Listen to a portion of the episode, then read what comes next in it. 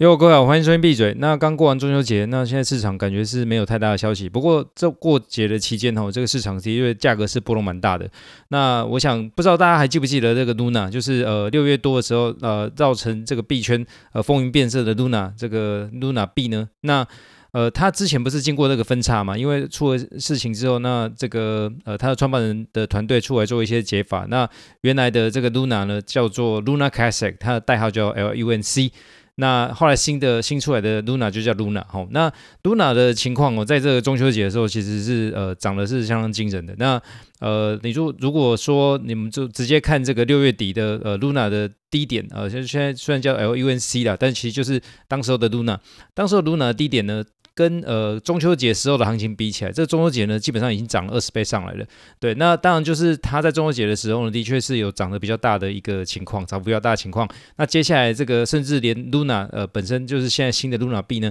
在呃在九月九号、九月十号的时候，它就有一个更大、更明显的涨幅哈。那其实我你真的要去找原因，实在是不容易找到。那你也只能说，大概是在呃这个筹码相对低的时候，这些比较大的主力或是所谓呃他们就讲大的 whale 大金，然后去在呃在低档的时候把筹码收起来。那现在就是有一个行情把这个价格给带上来。那你说什么行情呢？这个中秋节行情跟呃币圈什么关系呢？我们只能够想到，因为 Luna 本身月亮的这个意思嘛。那呃这个 LUNC 呢，它这种露西，它基本上就是暂时化身为嫦娥。那嫦娥奔月嘛，所以在呃中秋节的时候，它有一个很明显的这个跳跃吼。那现在刚过完中秋节，所以中所以嫦娥下班了。那现在的这个价格说实在就是有一个比较大的回吐。那不过呢，就是我我们基本上会想要比较强调这个基本面的部分啊，因为说在这种筹码面的部分呢，呃，除非你对这个呃这个持有的代币是有信仰的，呃，持有的 coin 是有信仰的，就像我们呃，就像我好了，就像我对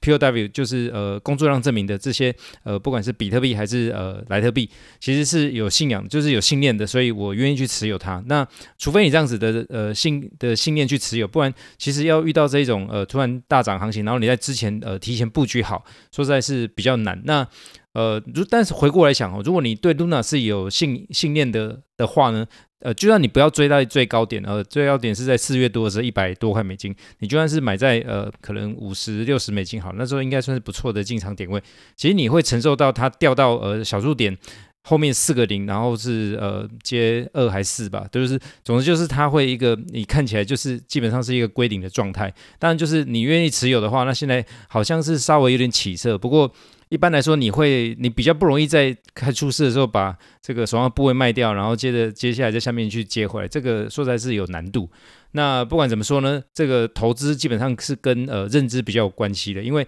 这个买卖说实在，只要你一旦懂得怎么去买卖或进出的话，其实这一种呃价格呢，就是基本上就是在于说你认知到位的时候你就进场，然后觉得说这个市场的价格过度的呃。多过度的高估的时候，你就会离场。那说实在，这个投资呢，基本上跟呃认知有关系。所以我本身没有认知到 Luna 这个潜力，或者 LUNC Luna Classic 就是这个早就是第一代 Luna 这个潜力，所以我错过这一段，所以这个这个没关系。我自己是觉得没关系，但是有这样子的一个行情，然后顺便跟呃各位这个做一个分享。那另外这个呃上礼拜二大概九月七号的时候吧，这个其实市场哦在。在几乎是在不明就里的情况下，这个市场有一个比较大的下跌。那当时候的 Bitcoin 的比特币呢，其实它原来是在呃一万九、一万八附近在面沉浮嘛。那结果在九月七号的时候，一路灌下灌下去，灌到一万八千多美金的水准。那说实在，我当下也是找不到特别原因的。那呃，说实在，在呃九月七号之前呢，这九月以来的这个行情相对上是比较稳健一点。不过呃九月七号这样子灌破之后，会觉得说，哎，其实好像找不到特别原因。但是呃接下来的两天的行情反而出现一个比较大的反转。那呃这个技术形态上，它有个名词是破底翻的。那我尽量不要用这样子的词汇，因为说在讲着破底翻，好像要给大家。呃，特别的这种呃这种希望或是憧憬，就觉得说行情马上要就此翻转，然后从此呃一一路向北，说在这是比较比较难的。因为但是因为就是找不到特别原因，然后看到这个呃价格下跌，然后就下下跌之后呢，马上就是迅速拉回，甚至把之前这种呃算是那一段时间，就是从大概八月二十六左右卖卖到呃卖到这个九月初的这些卖盘的，基本上全部把它拉回来。意思就是说，如果你在这这之间，在八月底到九月初，然后选择呃离开这个市场，或者是卖掉不少的比特币之后，你现在这个现在已经涨到这个两万一的水准了。现在叫你大家去买，其实会比较买。买不下手，那这种做法呢，说在它就有那种呃主力在操盘的痕迹了。因为有时候就是这个市场呢，就是会用这样子很奇怪的方式。如果每天都在看盘，基本上一般人不太会。不去看盘，那如果你会去看盘的人，其实就很容易受到这种波动的影响。那呃，觉得这个价格停滞久了之后，你就会觉得说它有一个可能会呃下杀的这种感觉。那不过这个这个其实都是说实在都没有什么对或错了，就是回过来就是如果说呃我们一开始的想法就是因为为了要配置在这种呃非金融。呃，就是现在金融体系以外的这种呃不一样的资产，如果我们目标是要配置这一部分的话，其实你会慢慢去买。那我自己会觉得，我当然就自己，就像之前跟各各位报告过，大概八月底的时候，我应该要配置的部分，我已经配置好了，所以我就不会去动它。那不过这个部分就是看个人的这些呃想法或者信念的。那当然这之间你可以自己去做功课，或是慢慢去熟悉呃这些呃这所谓币圈的这种价格波动啊，甚至去找一些这个道理，这分析过总经之后，然后你觉得说，哎，其实好像是有一些呃这种联动的存在，然后你就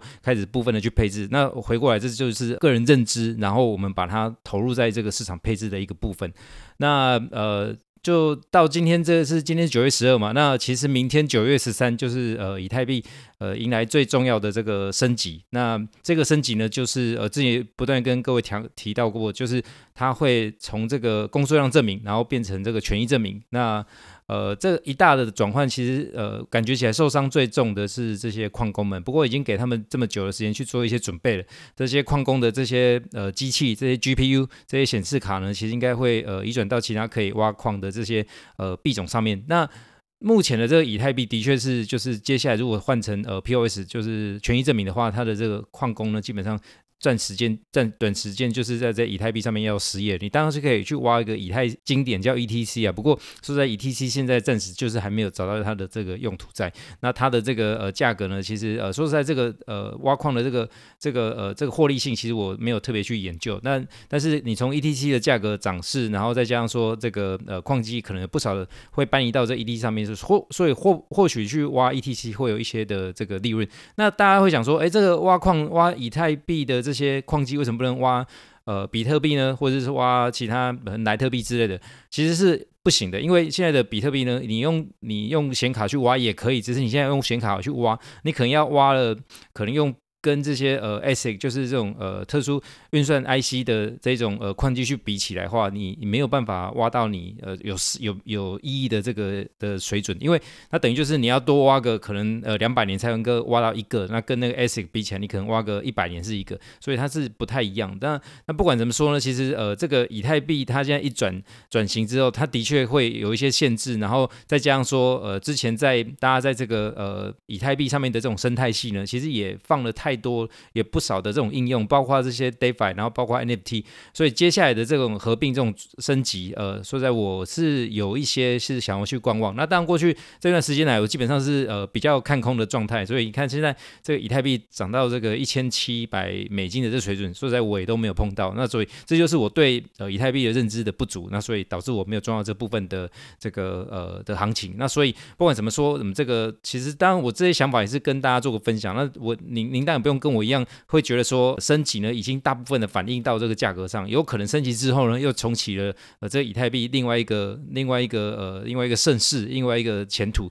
这我就不是很清楚。不过短期来看的话，我。我自己还是觉得说，这个价格呢，这反映的部分应该已经差不多，因为毕竟呃之前的以太币最高是在两千美金的水准嘛，就是在上个月的时候，其实已经市场已经先偷跑，已经反先反映了。那接下来是不是能够达到两千美金的水准呢？所以在我也会想要去观察。那总总之呢，在明天的升级出来的时候，因为说实在这是对币圈一个比较大的一个一个事件，那我也尽尽量去观察。那呃有后续的情况还会去跟各位做个报道。那另外这个明天晚上还有呃。还有这个美国的 CPI 会公布，不过照理讲，它的 CPI 应该会掉下来，就是因为 CPI 里面很大的组成是能源的部分嘛，那所以现在的油价呢，虽然呃之前好像有说要减产，不过这个油价并没有往上跑太多，所以呃在九十块美金以下的呃这个原油呢，说实在对 CPI 的这个影响，我我个人会觉得说它应该不会再一直让 CPI 一直往上跑，呃，那如果说有什么意外的话，那当然就再说。不过呃逻辑上来讲的话，应该 CPI 会有一个呃比较稳定的控制一点，至少呃上次是八点五嘛，那是看有没有机会往这个八点零去靠。那如果是往九点零去靠的话，其实对市场当然就会造成比较大的恐慌，因为加加上说，呃，九月二十二的时候呢，这个 Fed 美国联准会要举行 FOMC 会议，它就可能会呃再照市场去呃加息三码。那如果说这个 CPI 真的是太高的话，搞不好又市场又去猜说有可能会升四码。那这个部分呢，当然市场很多情绪的变化，我们就是会呃持续去观察，因为毕竟我刚讲了讲过，虽然我们讲说这个想要去呃去针对去做长期的配置，不过其实因为每天价格都在动嘛，所以你不去看好像不太不太可能。那另外再讲到价格的话，我再讲一部分吼，就是这个比特币呢，其实在呃两万美金以下，其实让过从过去这段时间看过来，我觉得我会觉得说两万美金以下其实应该有不少的支撑，因为你呃大家可能。不太有印象，其实二零一七年的高点大概就是在两万美金。那接接下来二零二一高点当然是在接近七万嘛。不过呃，震荡一年这样子下来之后，其实市场应该会去找到一个底部。呃，我自自己看的，我觉得说大概就是两万以下，其实应该就是不错的一进场点位。但是说在就是每个人的投资的时间，还有投资的这个资金，还有这个呃配置的这个比例，其实都很因人而异的。那我只能说，其实如果你因为看的比较长，然后做了部分的配置的话，其实两万美金以下比特币，说实在不是一个不好的价位。就是说，呃，如果我手上有多的资金，然后有闲置，可能会闲置个四到五年的资金的话，其实我就有可能会去做一些呃所谓的加码，或者说呃做一些呃投资配置的一个在比特币上面的部分。那以上就跟大家做个分享，那今天先这样，先闭嘴，拜。